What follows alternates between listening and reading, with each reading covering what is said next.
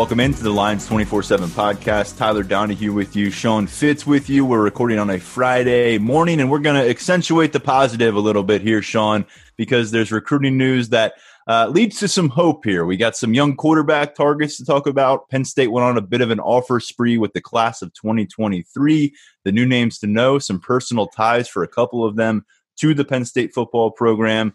Uh, additionally, an update on a five star prospect out of New Jersey who has Penn State on his list, and a new crystal ball pick from 24 7 sports analyst Brian Dohn to get to, along with our five star mailbag. And the highlight of this show, you get to meet Jerry Cross, who committed to Penn State in late July, four star tight end out of Milwaukee, one of two top 10 tight end prospects already in this 2022 Penn State recruiting class. And we've talked about this a lot.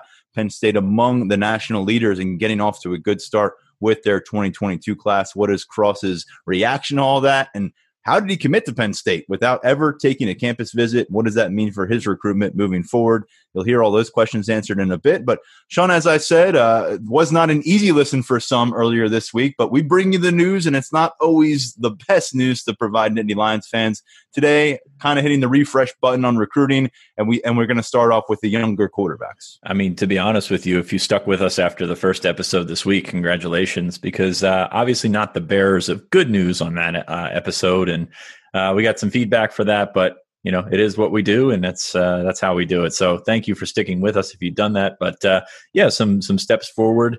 Seems like some meetings taking place coming on the heels of the uh, the rankings released by 24/7 Sports a, a, week or two ago. 2023 seems to be moving toward the forefront and it was quarterbacks this week. Offered three of them I believe um, first uh, Malachi Nelson uh, number 6 overall. I mean that's the thing. When you when you get out when you offer these quarterbacks this early they're top. I mean, top of the list guys. And so far, Penn State has a handful of offers out, all of them pretty highly ranked. So um, you, you get the, I mean, you, you, these guys are on the radar before. You, we'll talk about some personal ties, but you get the information. You sort of sit down, you do a deep dive into them, you talk to some people, and then you make that move. So that's why you're seeing these batches of offers come out.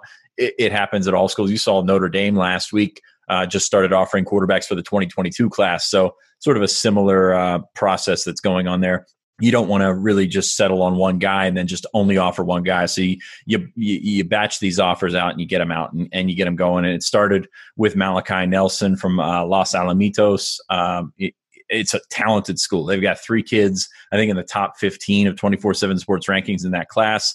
Um, California quarterbacks, you know, for, for whatever reason, always on the radar early. He's Orange no County quarterbacks Orange specifically County. too. You, are yeah. right. You're right. Um, Malachi uh, is a, is a teammate of Makai Lemon, who's number eight in the class, who also picked up an offer um, on the same day. So you know, I mean, long shot. I think you could obviously say that that that Penn State's going into California and pulling out a top quarterback is you know it's a, it's a tall order, but got to get in there. Got to got to throw your line in if you want to play.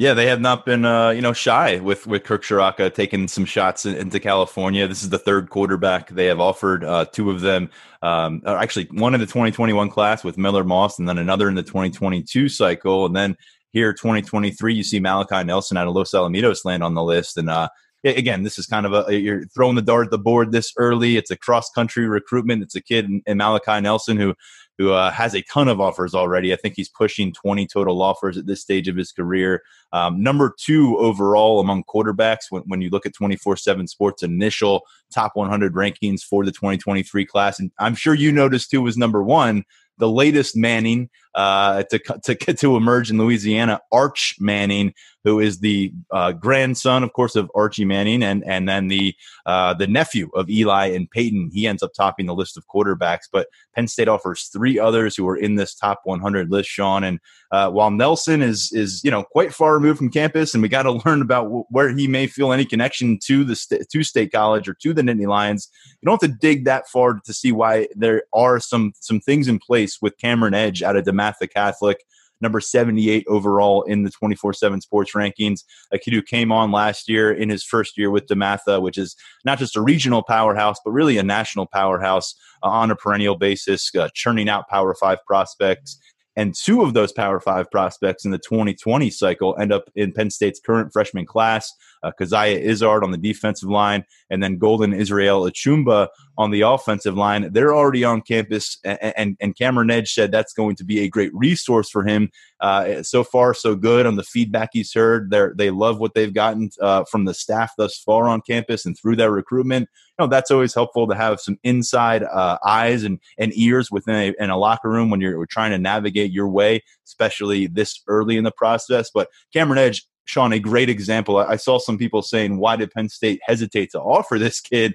Um, I think this was his 10th or 11th FBS offer. Um, so they weren't in the front of the line, but, you know, he's got one high school start. It came in the playoffs against St. John's, another powerhouse program out of Washington, D.C., handled, handled himself well there. But, you know, I, I confirmed the stats uh, during a conversation with Cameron Edge today. About a thousand yards last year, five touchdown throws. And as I said, one start to his credit. So I think anyone saying that Penn State was late to the game here, uh, let, us press pause on that and realize where we are in his recruitment. He's got three years ahead of him uh, at, at, a program that is in the spotlight. So this is a kid we're going to get used to hearing about. You like a lot of the athleticism, really impressive, strong arm. He tells me he's running in the four seven range in the forty yard dash. He says he's up to six foot three.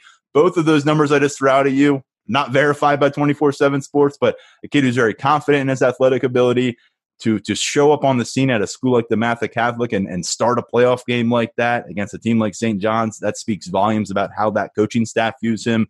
Got a new offensive coordinator in place. You can maybe add some insight there, Sean. But a lot of things add up here to tell you that this is going to be the top quarterback in the region early on going for 2023 quarterbacks. Yeah, Steve Krauts is now the offensive coordinator there. He's a very successful head coach in Maryland.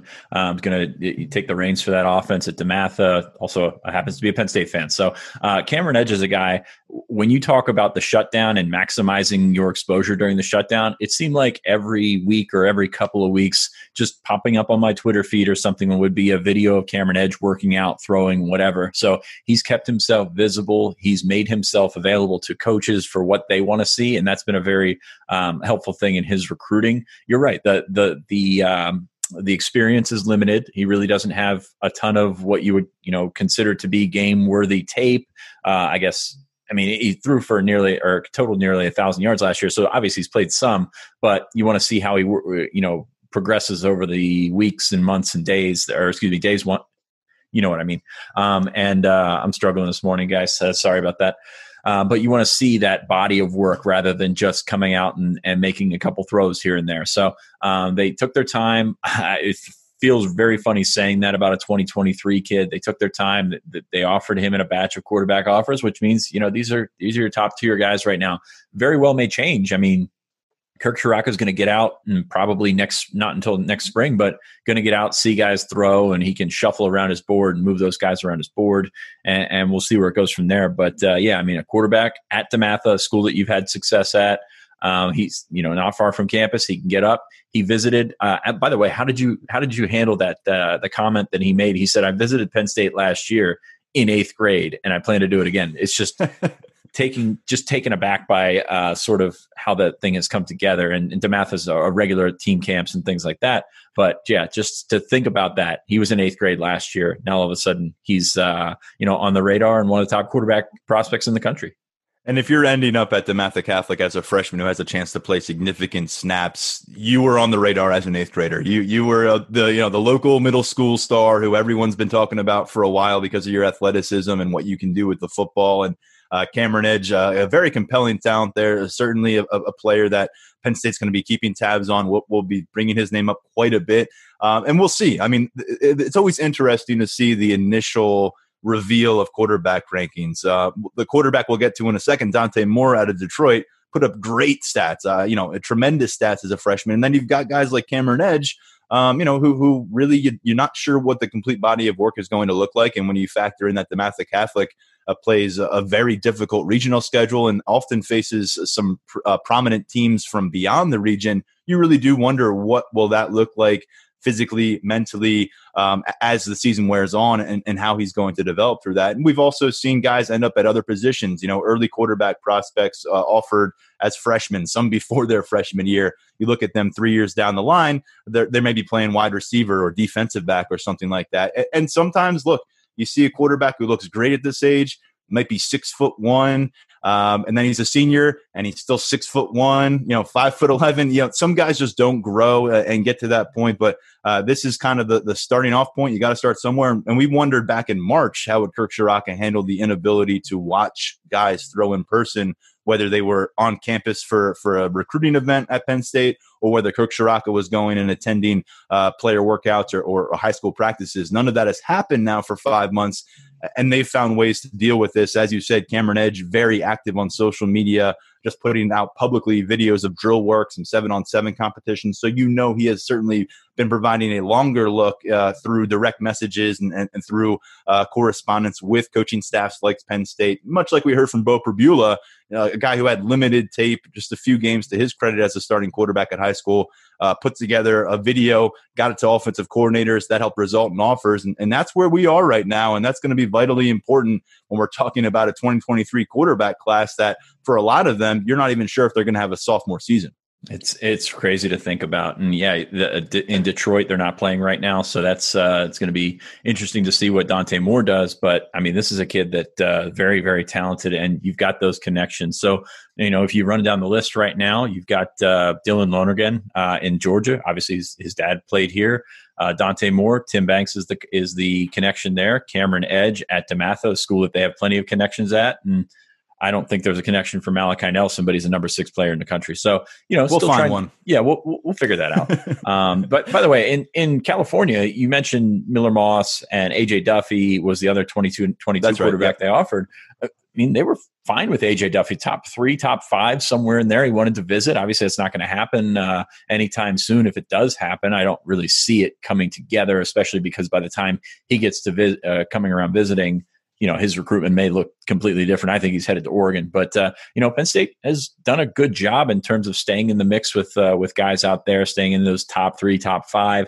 Hasn't really come all the way through yet, but you know that's uh, that's that's a tough one to go, uh, especially when you're not playing football. So uh, you you build on these connections, you build on the things that uh, sort of work for you and have worked for you in the past.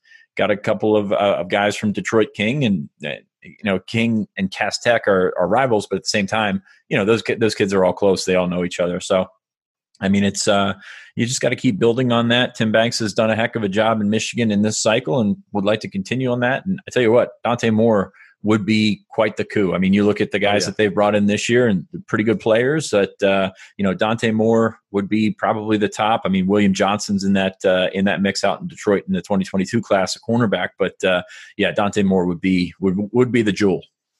We've got Dante Moore at six foot two, 180 pounds, uh, starting quarterback last year at Detroit King, and and helped lead them to a runner-up uh, finish in the Division two state playoffs. And uh, again, when you're talking about a program like DeMatha Catholic, like Los Los Alamitos, uh, and here like King in Detroit, there's a reason that these quarterbacks are able to get on the radar early. They are not from you know small town uh, schools that that you're going to have to dig around and do your research on coaches are always focusing in on these programs because every single class is going to have a few guys you might want on your college roster. And uh, quickly to go into the stats, we mentioned uh, with Cameron Edge, one start to his credit, modest statistics. Uh, very different situation here with Dante Moore, a guy who completed you know, close to 70% of his passes as a as a freshman high school player, 2,700 passing yards, 33 touchdown tosses. And you mentioned the fact that, of course, Tim Banks, Penn State safeties coach, their recruiting ace in Detroit, who has done a wonderful job job on the 2021 cycle.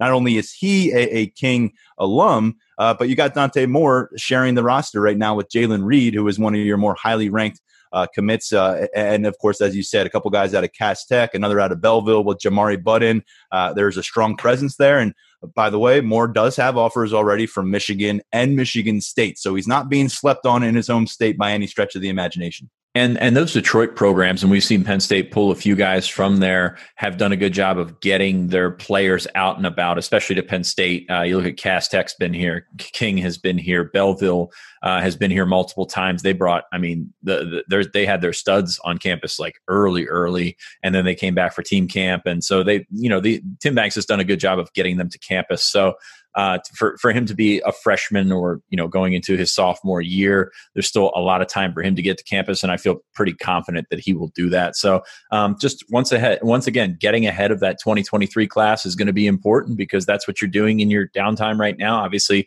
21 still a priority. Not a ton of uh, prospects left out there, but uh, 21 is still a priority. 22 has firmly thrust itself onto the radar and will continue to do so. Of course, Ken Talley's set to announce uh, in just over a week now um, on September 8th. So uh, you've got things that are happening in every single class, and getting out in front of the 2023s is something we did on 24 7 Sports a couple of weeks ago. Four guys um, from Pennsylvania in those uh, top 100 rankings on 24 7 Sports, including three guys that Penn State has offered. So, you know, you're just sort of getting out there and, and getting in front of these top guys. And like you mentioned earlier with quarterbacks, they might not be top guys from two years from now, but um, that's where they're at right now. That's where they are on the radar. Really, recruiting hasn't moved fast enough where you're worried about taking a guy that's, uh, you know, three years out on the line and then all of a sudden, you know, a couple years from now, you're regretting it. Um, but these guys are, are top, top prospects, and that's what that's what all the schools are doing. So you got to keep up somehow. Penn State has put out nearly 70 total scholarship offers uh, to the uh, sophomore high school class right now, the 2023 class. Many of, of those uh, picking up uh, Penn State offers as freshmen. And, and, ultimately, I think you're if you're a coaching staff right now across football, your worst case scenario is having to get into 2021 and still be evaluating off of freshman film for this class from 2019. And, and let's face it, that is a, a major stretch freshman, sophomore year into into junior year of, of physical development where you become a completely different person. A lot of these players who have the kind of power five DNA that they're equipped with, you make a huge jump um, physically. So we'll see if they have some sophomore film to work with. It's not going to be the case for some of these kids. Others will play a sophomore season. Again, not an even playing field. And quickly to point out once again, Penn State does have a commitment on board in 2023. I know some people may have forgotten that already, but uh, Mega Barnwell out of Spotsylvania, uh, Virginia, uh, listed as a tight end. We think he could end up at offensive tackle, but he really loves tight end. Um, and, and, at six foot five, 240, a lot to like about a sophomore there. Uh, he is one of only eight 2023 players who have committed to a program at this point. And interestingly enough, three of them to Boston College from the same high school uh, Florida State, Penn State, Florida, Miami, and Georgia, each holding one 2023 commitment apiece.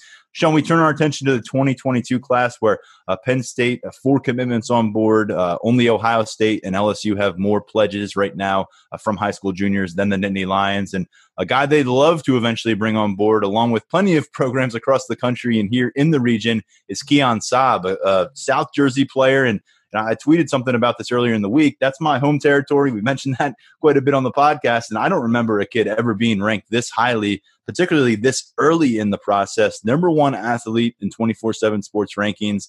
He is the number, he's a five star prospect already, a top 20 overall talent again, a lot of talent. South Jersey has has been producing at a more consistent rate. I feel like, um, but but not a kid at that level of the rankings at this stage of his career, only halfway through high school.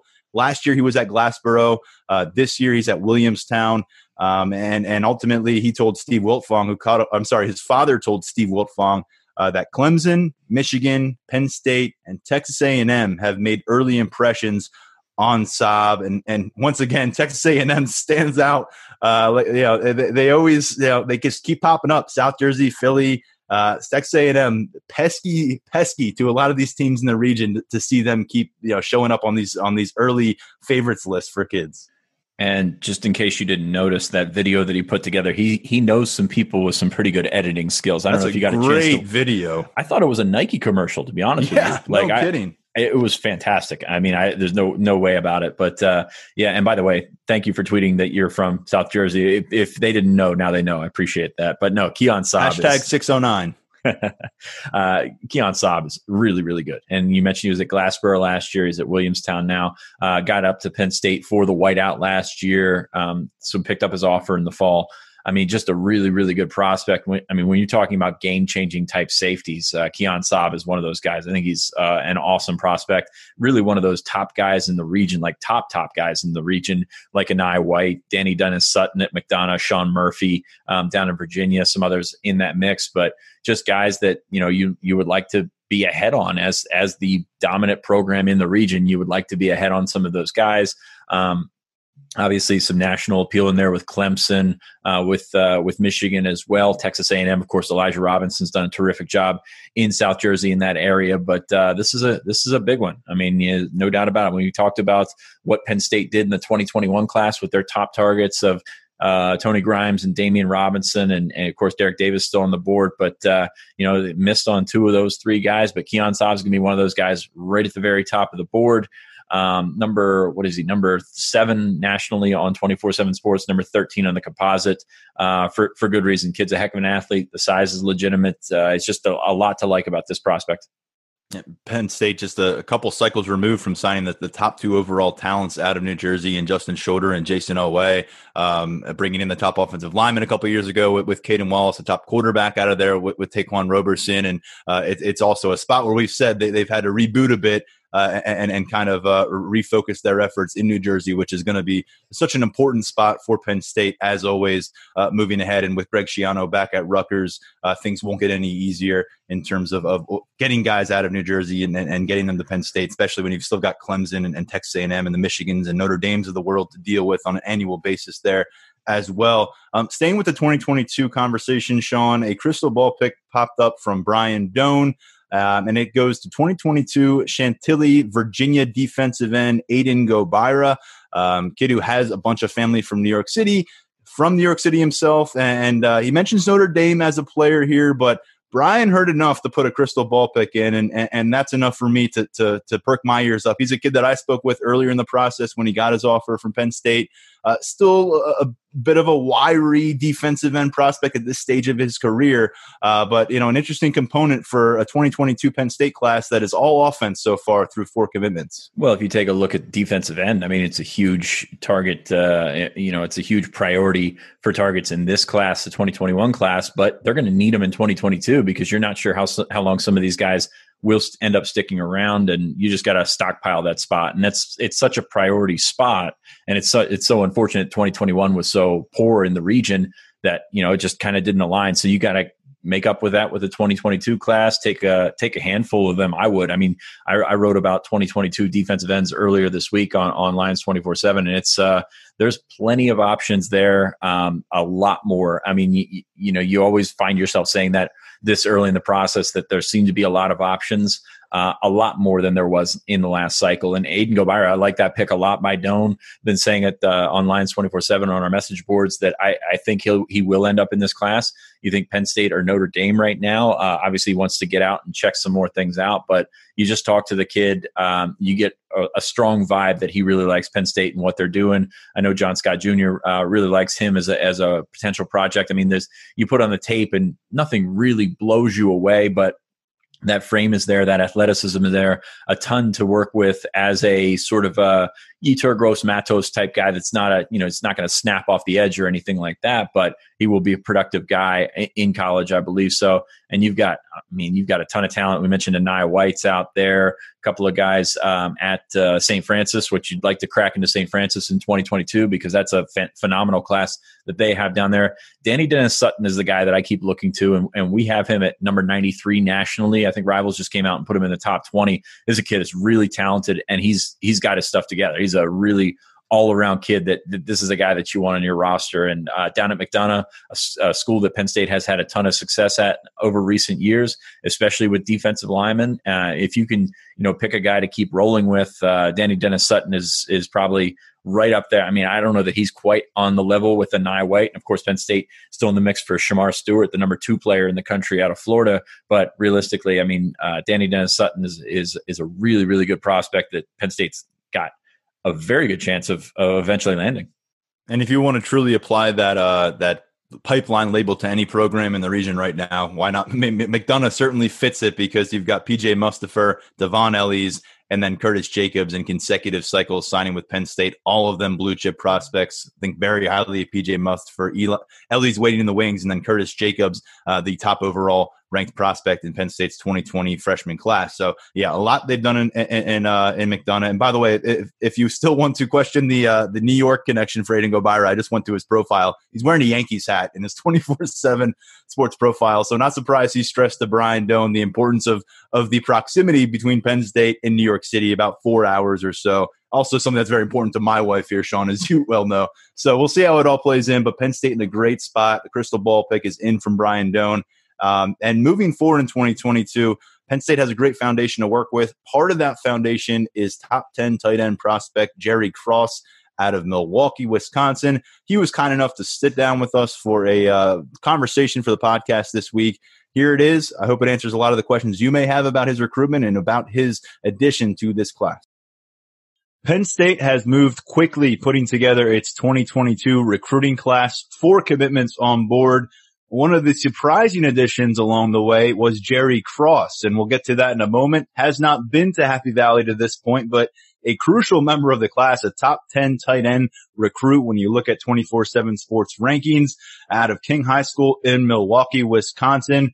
Jerry, thank you very much for taking the time to speak with us this afternoon. No problem. You are in virtual learning. We are communicating virtual. Uh, that is, uh, the way of life right now and no yeah. football for you this fall. So I, I, guess first off, what's your reaction been to, to how things have turned out? And, and, did you ever actually start any kind of preseason camp up there in Wisconsin? Uh, well, no, nah, our team, we never like had, we never had a chance to get started on anything, but uh, ever since last season ended, I've been just training and working out with my personal trainer, Ricardo Levy. And, uh, we just been working on field work and then, uh, raw running speed, agility, stuff like that. And now we're transitioning to weightlifting for 24 weeks. And I'll be doing that for till about December. And then we'll get back on the, like, get back on the field and everything. So that's how, that's how I'm doing it. I'm just continuing to get working, even though we haven't been able to have any team contact or team beats or team workouts. I've still been working out with my personal trainer. You and your teammates will, will be ready to hit somebody next spring if you're able to get in the field. I have no doubt about that. Uh, you uh, told me before we started recording, you know, we've got you listed on 24/7 Sports at six foot six, 218 pounds. You mentioned yeah. the you mentioned the work you're putting in. You say 235. Is, is yeah. that is that weight coming on naturally? Are you having to really ramp up your calorie intake? How is that all coming together for you? It just it is natural. Like I eat eggs a lot, so like it's just natural weight. Like I just when I work out and everything, I I just lift and I don't like take any proteins or anything like that. I just work out. I don't have to do pre-workout or anything. I just take, uh, I just work out and then that's it. And I just gain my my weight, uh, naturally. So I was just talking with the coaches as well. They said just keep letting, like, just keep gaining weight naturally and, uh, try to stay between the 240, 245, between 235 and 245 weight range. So this is where I'll be. So. That's essentially the plan between now and when you enroll at Penn State in 2022 is, is try to stay underneath 250? Yep correct me if I'm wrong, but you were utilized a lot at, at wide yeah. last year. Uh, is that going to change considering kind of the way your body has developed? Are you going to be more inline tight end or yeah, are you still going to be playing receiver? Like Penn State, I'm gonna be like a, a flex tight end, more of like an out wide tight end. So like I'll be doing kind of deep routes, posts, stuff like that, crosses and like stuff like that. Like, so yeah, I'll be a tight end, but I'll be playing like a flex basically. So I definitely want to talk about your recruiting in a second, but focusing in on your development as a positional prospect, do you have much experience at the, as a true tight end or as any kind of that, or is that going to be a, a true transition for you over these next few years? No, actually, when I was when I was in sixth grade, I played tight end. When I, I in, uh, even in my in my high school career, I played like eight. I played more majority wide receiver, but I was playing tight end as well. Like I did a few routes from the tight end position. I blocked from the tight end position, but I'm I'm familiar. I'm more familiar with it too as well. Like it's nothing new to me, so um, I feel like I'll get to that really easy. Yeah. Let's talk. Let's talk about your commitment, which came on on July 28th. Why were you ready to to make that decision? I know a lot of folks are wondering why even a 2021 commit would be deciding right now when there's so much uncertainty. For you, only halfway yeah. through high school, why was it the right time?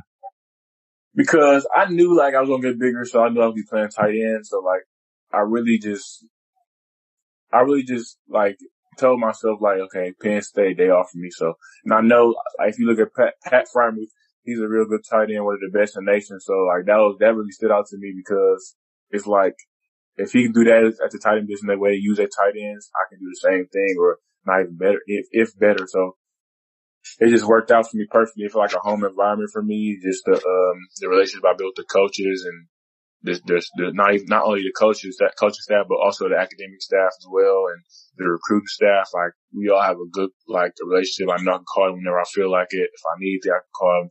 Even Coach Franklin, I can call him if I need anything. Hey, supportive. Like I knew it was like the right place for me. Now, from what I understand, communication with the coaching staff was was pretty critical here because you wanted to, to jump on board a little bit earlier and actually be the yeah. first commit in the 2022 class. Can you talk us through the process, why you pressed pause for, for a little while and, and then why you decided to, to go ahead and commit about a week later? Yeah, uh, I just wanted to, uh, me and my mom and my, uh, family, we wanted to get, get more questions answered. So we had spent the week uh, just on Zoom calls. We was on Zoom calls at least that week we was on we were on Zoom calls at least four times that week for over two hours, three hour Zoom calls, just getting all my questions answered, getting uh, a better understanding about the program and just just getting more familiar with the uh, staff and all that stuff like that. So, who was on the other end of those Zoom calls?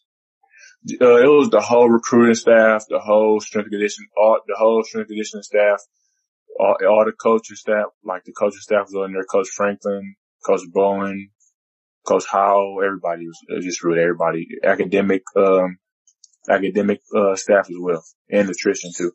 So it's pretty much everybody. That's the kind of experience that we're used to guys describing when they get to campus and, and, and go to the different yeah. buildings and talk to and meet people. You're able to do that from, I don't know, your living room with your mother. What did that mean to you to be able to accomplish all of that w- without getting on a plane or getting in the car and traveling to Pennsylvania? It was it was good. Like although I do, I can't wait to get out to uh, get out of Penn State, but it was it was it was it worked out real smooth. It was real. It was a real smooth process. Like we didn't have any hiccups or anything like that. It was just a smooth process overall. What did James Franklin and Tyler Bowen and the staff want to make sure of before they were ready to, to bring you on as a commit? Uh, because, you know, this is just a rare circumstance where you're not hosting a, a, person on campus before this happened. So was there kind of some questions that they had for you, just like you had questions for them? They just wanted to make sure that I was like 100% committed to them because they told me, they said, once you're 100, percent committed to me, I mean, yeah, I'm, going to be 100% committed to, to, uh, to me as well. So I just wanted to make sure that I really this is really something I really want to do and like so I want to decommit. So I want I wouldn't look forward to doing that anyways. But this is a home for me, and I'm and uh, I plan on being here for four years. I know you're itching to actually get to State College and, and see your future home in person. Do you have any kind of plan since you're doing virtual, virtual classroom to, to maybe even get to campus and, and just walk around? We've seen some guys do that. You can't meet with coaches. You can't really go in the facilities. Is that something you would explore doing or are you just waiting for the NCAA to, to get rid of this dead period? Yeah, I was going to wait till the, uh, NCAA get done. So then I can just get all, all full all hands on experience at Penn State. Just visit campus and everything. See how it really is. When you talk about being 100% on board with Penn State, uh, let's say more offers come through. I'm sure more offers and more interest will come for you once you get back on the football field and teams want you to visit their campuses. Is that something you're willing to explore? Is that something that you've talked about with Penn State considering where you are early in your recruitment process or are you really focusing in on if you visit a campus, it's going to be Penn State and that's about it? Yeah, if only if if I ever visit a campus again, it's gonna be Penn State because I'm 100 percent locked in on Penn State. So okay, that that clears that up uh, pretty emphatically. And, and had you had you gone to see other campuses in person? How many had you already seen? Before like I committed and everything, I've been Wisconsin and Iowa stuff like that. Okay. But, yeah, it's over for that now. So yeah. you'll you'll be you'll potentially be be seeing those guys again on the field in a Penn State uniform down the road.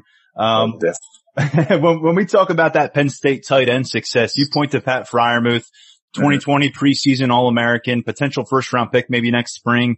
Mike Gesicki before him off in the NFL looks like a kind of a rising star with the Miami Dolphins. When you mm-hmm. look at that and you say, Hey, the NFL is my goal. How does that kind of add up? And, and, and it seemed to be a very big deal for you in, in bringing you to Penn State. Uh, just really, I look at those two prospects and I just like look at myself like, I feel like I can be used the same way. Like I can fulfill my goals the same way. It's something I really take seriously. And that's something that really caught my eye when I, when I decided to commit to Penn State it's been quite a group there at tight end. Even if Pat Freiermuth ends up moving on to the NFL in 2021, you're going to get up there with a bunch of former four stars, a bunch of other top 10 tight ends. You may have, you have one in your class and we'll get to that in a second. What do you think mm-hmm. about that depth chart and the competition that awaits? And, and what did Tyler Bowen tell you about his tight end group? Yeah, he told me, he said, no matter how young you are, no matter how much you like, no matter how experienced you are in the college level, if you can play, you're going to, you're going to play. So I told him, when I get there, I'm going to earn my number one spot on the depth chart regardless. of who's in front of me because that's the type of player I'm like I am, and that's how I'm going to come on campus locked in. Because I'm going to show everybody, like, even though I'm a freshman on campus, I can still I'm still one of the best. Well, I remember Pat Freiermuth showing up as a freshman on campus and, and, making a pretty big impact right away. When we talk about this 2022 Penn State recruiting class, it did not take long for you to get some company at tight end. You got Holden Staes out of Georgia, another top 10 prospect at the position in our 24-7 sports rankings, joining you in the class. Did that come by uh, any kind of surprise for you? And have you had no. any communication with him? No, yeah, we talk a lot and even Coach Bowen, he kept me in the loop of everything. He told me me and him are really complement each other on the field together at the same time. So yeah, we'll be used on the field at the same exact time. So I feel like that'll be unstoppable. What kind of a statement does Penn State serve up for this early in the 2022 recruiting cycle to have two top 10 tight ends in the class? Just letting everybody know that like we coming for the championship when I get there. And I can tell you now, we got some fire commits coming in over these next couple months. So stay tuned for everybody. we going for the number one spot recruiting it. Hey, here on the podcast, we love teases. So that works well for us. You've got the two tight ends. You've got Kaden Saunders, a four-star wide receiver out of Ohio, and then quarterback Beau Pribula, who's the top ranked passer in Pennsylvania's 2022 class. All offense, a lot of parts there. What do you think about what's cooking so far with the class? Like this class has, we can be special. We are special already with the number, we at number three right now for for a four star commit. So I feel like the more we grow with each other and the the more commits we get over time, we'll be this is gonna be a special team. I feel like we can actually win a national championship and compete for one. Pribula committed, uh, I think five, six days after you, uh, to get a quarterback on board at this point. You're going to be relying on strong quarterback play throughout your college career. Have you had a chance to catch up with him? Have you had a chance to watch his film at all? And what yep. are your thoughts? Yeah, we actually we all have a, all all our, all of the commits. We all have a group chatting together, so we all talk a lot and everything. We stay engaged with each other, and so so yeah. And I actually have seen um, Beau's film. He's a real good player, dual threat quarterback. So he can he can run when he need to, he get loose when he need to. He's physical. He's not scared of contact, so that's good it's not easy to recruit your peers right now because you're not getting together at camps. You're not getting together on any high school football fields and, and you're not seeing these guys at any kind of recruiting events at Penn State. But how are you doing some peer recruiting from Milwaukee, Wisconsin right now on behalf of Penn State? Honestly, on my radar right now is I have Isaac Hamm on my radar and Braylon Allen. Although he committed to Wisconsin, I'm still trying to get him here because I told him if they want to come somewhere where they want to actually compete for a championship, they can need to come to Penn State. Well, we we talked about the offensive success for the recruiting trail so far. Those are a couple four-star defenders. Uh, Allen, a four-star linebacker. Isaac Hamm, a four-star defensive end. Uh, any other guys beyond your region that you've been in communication with about joining the Penn State class and and kind of getting a head start on building those relationships? Uh, yeah, I've been on a lot of people. Just uh, Drew Shelton, people like that. Like you know, just really good players to join uh, and help us out. What would it mean to you to, to kind of, if you're able to get a guy like Hamm or Allen or, or potentially even both, if you can flip a, a, Badgers commit to Penn State, what would it mean to you to be kind of the Wisconsin ambassador, uh, far away from Happy Valley uh, for Penn State? It would be great because like, I just feel this, this class is special. So I know we can be, I know the potential, I know the potential that we have. So I know it'll be great. So I saw you got a, a, a, bit of a tweet your way yesterday from Mr. Micah Parsons, who's who's on his yeah, way off to off to the NFL and as a high level prospect after an All American yeah. sophomore season. He saw yeah. you wearing that number eleven on your profile photo, and he says, "Are you ready to wear that number 11? Because of course it means a lot to him. LaVar mm-hmm. Arrington wore that back in the day. What does it mean to hear from Micah in a public setting like that? And, and what do you think? Are you gonna are you gonna roll with that number eleven? Yeah, most definitely I'll make the most of that, that number because I know it's prestigious. So I'm a ball, I'm a ball out of that number. So I'm most definitely ready to wear that number. It was, it was, it was good to hear from him though too. I'm sure. Well, had, had, is that the first time you had actually heard from Micah? Yeah.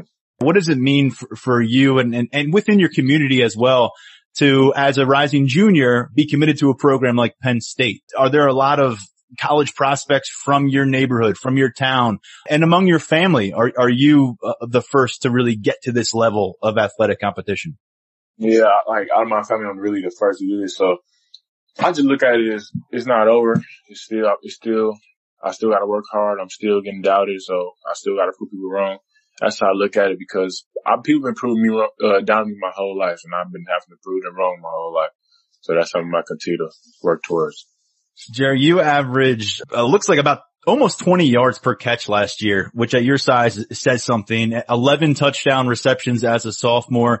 Can you kind of take us through what you gained during your second high school season and kind of the confidence you took into this past off season? It just all started with my work, my work ethic at the end of my freshman year. I told myself I wanted to be better than I was that year. And that's what I do every year before the season. So that's like one of my goals is just to work hard and be, be better than I was last year. So that's something that I, that I came to that sophomore season with, be better than I was and prove, prove people wrong that that was we're going to hear about you from Penn State coaches. We're going to hear about you from other Penn State commits and we're going to hear about you from 24-7 recruiting analysts. But I'd love for you to serve us up a bit of a scouting report right now. Jerry Cross, halfway through high school. What are we looking at now and what might we be looking at a few years down the line? Like now, okay, like now you just see me. I'll still be playing wide receiver at King, so you'll just see me getting better with, with, with uh, route running, getting faster, getting stronger, and everything.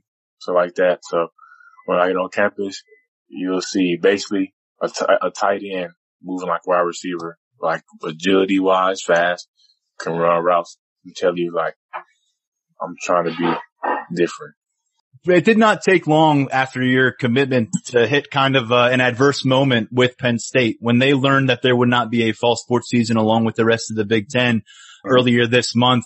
How did James Franklin and the coaching staff handle that with you 2022 recruits? We heard that he had the 2021 commits on a call. They're obviously closer to getting to campus. Some of them will be on campus this winter. How did he handle that conversation with you and your family? Yeah, we got on a Zoom call, like all the commission and everything. He just told us like, it won't, hopefully it won't be like this when we get here. So by the time we get there, all this will be sorted out and this will be good back to normal, hopefully. So yeah, that's what he really told us because, you know, we two years away from on campus. So hopefully by, by the time we get there, all this will be done with and finished.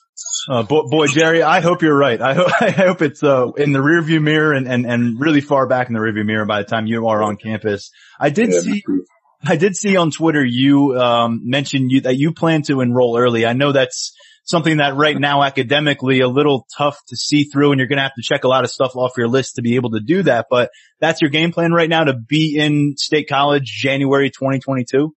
Yep. What does that mean to you? Why is that a goal? Because to hear you state that publicly right now suggests that you've probably been planning this for a while. Yeah, I have like, uh, we've been talking, me and Coach Bowman been talking about this ever since I committed. So, uh, really I just have, to have a good first semester and everything and then they'll get it sorted out for me and everything. And plus, if I get more, the, the earlier I get on campus, the more work I can put in before, you know, everybody else gets there and the season starts. So I'll be ready. Last question for you. We've talked a lot about football and recruiting and what's going to happen mm-hmm. at Penn State. How about away from all that stuff? What do we need to know about Jerry Cross, the person? Uh, what are some things you like to do away from athletics and kind of what makes you tick? Yeah, I have my, I recently started my own clothing line in May so that's something that has been going work good for me. And, uh, I'm looking, I'm looking to continue to grow that as well. I'm a real respectful kid, mature, and, you know, I got a lot of growth for myself. So I'm going to continue to just build my brand, my clothing line. That's something I look to major in in Penn State as well. So what, what exactly is that major? Uh, business. Okay. Hey, do yourself a favor here on business. Do you have a website or something for your clothing line set up? Uh, everybody can follow me on Instagram at the Jerry Cross. Uh, I post like all of my apparel on there, and then I have a, a, another Instagram account. It's, it's, just at Perseverance Apparel. So if everybody can go follow me on at underscore the Jerry Cross underscore, and then you can go follow uh, at Perseverance Apparel on, on Instagram. Very cool. And I'll let you know right now, Marcus Allen, who was a, a star safety at Penn State until 2017, he's a third year player with the Steelers right now. He, he put together a clothing line. Uh, you know, Saquon Barkley has, has been wearing his stuff. So I would certainly, you know, now that you're in the Penn State family, maybe somebody to, to kind of get a, a better understanding of what he's doing, what his approach is. Cause I know he balanced his athletic career with something similar from a business standpoint. Yeah, most definitely. Well, Jerry, thank you very much for the time today. You know, we look forward to catching up with you over the next couple of years and eventually seeing you on campus. Look forward to you getting to campus for your first trip and, uh, we'll talk soon, I hope. Yep. You too. Great stuff from Jerry Cross. Uh, that was a conversation I was really looking forward to getting involved with because, you know, when we got into mid July, late July, this kid popped up on the radar really fast, Sean. And, and you know that better than anybody because, uh, you know, you had, you had reached out to me and I think this kid's going to commit. And it was kind of out of left field. And he ended up committing about a week and a half later. But things moved quickly between Penn State and Jerry Cross without the use of a campus visit, as he said. Um, sounds very comfortable with the commitment at this point. Sounds very comfortable with his uh, inevitable transition to full time tight end duties. Um, curious on your thoughts. I, I, am actually looking forward to listening to it. And I, I said off off air, I'm sorry, I don't listen to most of our, I don't listen to our podcast. It's, uh, I hear enough of myself inside my own head. Um, but no, I mean, it's, it's one of those things where it's so curious of how this actually went down. And I know I've talked to people at Penn State about it, and it was frantic there for a little bit, and to see it all compressed into about a week and a half or two weeks uh, is pretty crazy. So I'm I'm looking forward to seeing what he had to say. Obviously, that doesn't really help if you've already listened to it, but I, would suggest if you skipped over it, go back and listen to it. But uh, no, it's it's just a very interesting situation. It, it you know it's a product of the times that we're in right now, and it's kind of crazy how it popped up, but he seems comfortable with that decision. I mean, will that be the case a year, two years from now, or whatever? Um, I mean, we'll see, but mm-hmm. uh, certainly seems all in with Penn State right now. Uh, and and you know what? Uh, I was I was wondering what he, what, he, what his stance would be on future visits, and, and you heard it there. Um, well, you haven't heard it yet, but our listeners who have gotten to this point in the show heard it that that he does not intend on taking visits. That, I feel like that's certainly much easier to say right now when visits aren't available versus when you've got other coaching staffs trying to to compel you to get to events. And, you know, there certainly will be temptation for that. This is a prospect who is not going to be, uh, you know, uh, going away from Power Five uh, scouts and, and, and coaches. They're, they're still going to stay on this kid because he's that kind of a talent despite the Penn State pledge. And, you know, considering he has not visited campus, trust me, there will be coaches from other universities uh, in this kid's ear, in this kid's DMs uh, for the long term process until he mm-hmm. actually puts pen to paper. But I thought it was a, a, really good, insightful conversation with Jerry Cross. Thanks to him again for his time and, and look forward to, to continuing to cover him. And hopefully he'll be on a football field again soon. We're going to get to our mailbag now, Sean, the five star mailbag, where you can contribute your questions on Apple Podcasts by leaving a five star rating and review and uh, throw in whatever you're thinking. Throw a couple questions in there if you please. We got two good ones here on, on, on two timely subjects, Sean. We'll start with one that I think has been kind of just the question on everybody's mind around Happy Valley the last couple weeks. Do you guys know if the team is practicing or just in general the overall status of team activity? That's a that's an interesting question because it depends who who you ask and what they're doing uh, and when you ask it to be honest with you. Um, right now so basically when they canceled the season penn state said okay you guys can go home. You guys can do what you got to do. Uh, class doesn't start for a few weeks or, or, a week and a half or whatever. Go home see your family uh, you know go wherever you want do whatever you want. Um, coaches got out of town co- you know it's it's a lot. It's a it was sort of a big letdown so everybody's got to you know take a minute to to gather themselves or whatnot. So now you bring them back. Class starts this week. This is essentially a quarantine week for them. So you bring the guys back, most of the guys back, um, and get what you you know you you test them. You have them basically you know sit by themselves for a week, and then you pick up, and that's when the twelve hours a week uh, of sort of like what they were going through before, sort of walkthrough type stuff uh, starts again. They're not going to have padded practice. They're not going to have typical practice as we know it, but you're going to get the 12 hours of, of football instruction and work with them. Now, the the wrench into this whole thing is Penn State prepared for a season where their guys would basic, basically essentially be remote anyway. So most of these guys are taking all or most online classes. There's guys that are in place that need to be in state college to take some of the classes they need to take, but essentially they don't have to be here. And that's the thing that, uh, that that i keep coming back to is right now if you see say Jayson Oweh and jesse luketa in california they don't necessarily have to be on campus because classes started because they have to take them. This is all planned out in a sense that hey if we do get to play we don't want our guys mingling completely with the student population going to class being around the people that could potentially you know blow up your season.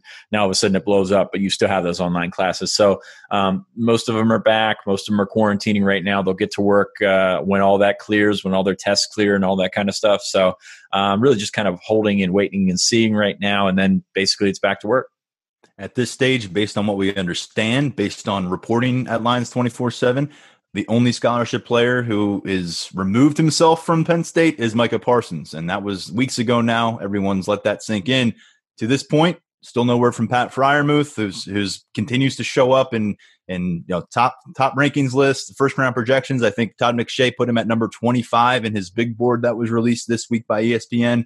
But to this point, Pat Freiermuth is still a member of the Penn State football program, along with everybody else we thought may be involved for the 2020 season. Something we'll be keeping our finger on the pulse of and reporting uh, as it comes our way at Lions 24 7. Uh, Sean, the other question that, that is lingering into this fall, um, and the longer we go, where, where the NCAA is imposing its emergency dead period, dating back to mid March, extending at least into October at this stage.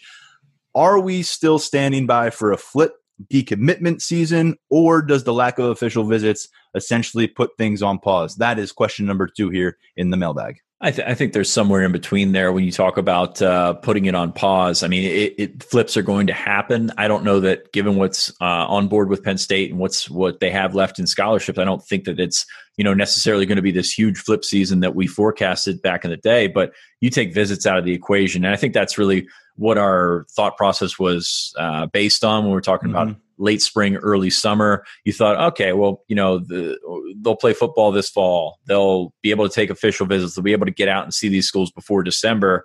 And really, it doesn't look like it's going to be the case. So, um, unless something drastic changes where they allow guys on campus in November into December or something like that, no, I don't see this huge flip season coming. Now that that's not to say that you know you you might uh, you know, pick and choose a couple of guys here that that could eventually flip. I mean, we talked about Patrick Payton a couple of times on this on this podcast. The Nebraska commit, Penn State's still after him, Florida State's still after him. He hasn't been to Nebraska, so it's not all that yeah. different. Down in, in Florida, by the way. Yeah. yeah, yeah, he hasn't. I mean, it's not all that different. Say if he would flip to Penn State, he's never seen Penn State either. So, I mean, it, there's so many things that go into this. So, I don't see this uh, monster flip season coming. Now, you know, if they decide to change uh, December signing day, which I don't see them doing, I don't think there's any reason to do that. I think that could be a factor. Um, you know, January, February, maybe you get visits uh, coming through there. Maybe that changes some things. But no, I, I really don't see a huge flip season. And on top of that, Penn State's got 13 commits, just a couple of uh, scholarships left open. And I don't often say this, but you this is a cycle, a very strange cycle, in that you can roll those guys forward and maybe get more out of taking a 2022 kid than 2021. This is not a program that has bank scholarship offers in the past, and I don't think that's um, uh, that's not what many schools end up doing, um, but you can probably do it given you basically have a built-in off-year redshirt year with this 2021 class. So uh, the way things are going, I don't think that's a bad idea. You you still got Nolan Rucci out there, Diego Pounds on the offensive line, Derrick Davis, of course, is a huge target. I, you know, just a handful of guys out there still want a defensive end. Um, still looking at receivers, looking at tight end, looking at running back not all are necessary, but uh, you, I guess w- what I'm saying, you kind of mesh this class together with the 2020 class. And 2020 was such a big class that now all of a sudden when you're roster building when you're looking three years in the future those positions are sort of going to melt together and, and be their own sort of uh, year of eligibility with this class the fall 2021 roster that we envision is going to be just loaded with guys with four years of eligibility ahead of them. I mean, it's going to be just a, a massive, massive chunk of that roster is going to be freshman eligible. Um, there is definitely a duality to the to the absence of official visits. I feel like because it, it, Patrick Payton, a great example for the guys who committed to schools without ever taking a visit, a single visit or even a substantial visit, because you know there's a difference between an official visit where you have 48 hours with family. Uh, it's it's an intimate setting typically. It's very immersive in the campus versus showing up to a junior day where you're with you know 150 other people on, on a January afternoon, and, and, it's a little bit more of a, a meet and greet situation. It's not nearly as intimate. It's not nearly as detailed for how your college life is going to be structured. That's what's so important about the official visits. Um, so I think the the absence of that could turn people away from their commitments because they just haven't had a chance to really sink their teeth into the school that they thought they were going to be able to to you know they commit in the spring and then follow up with an official visit in the fall. If that can't happen, you got to imagine a lot of guys are going to reassess the situation. But the same time, where are they going to flip to? Are they going to feel com- comfortable flipping to a school like Penn State where they haven't visited either? And and and you know, I, I just yeah, again, Happy Valley. If you show up to a place like this without ever being here before, you may love it, but you may be turned off by it. I mean, you, you just you're not going to know until you get to campus and, and, become involved. And it's also a matter of mm-hmm. Does the staff feel comfortable taking a commitment? Uh, they did it with Jerry Cross, but he he's got a long he's got a lot more time ahead of him to make a visit. At this stage, if you're taking a commitment from a, a high school senior who has not visited, that's a gamble on both sides of the equation, I think. Uh, and and we'll see. You mentioned Penn State strategy. Could they relook at, at, maybe what they typically would do on an annual basis? If you're going to do it, this is the cycle to do that here in 2021, Sean. Yeah, and I think that's more about eligibility than anything else. And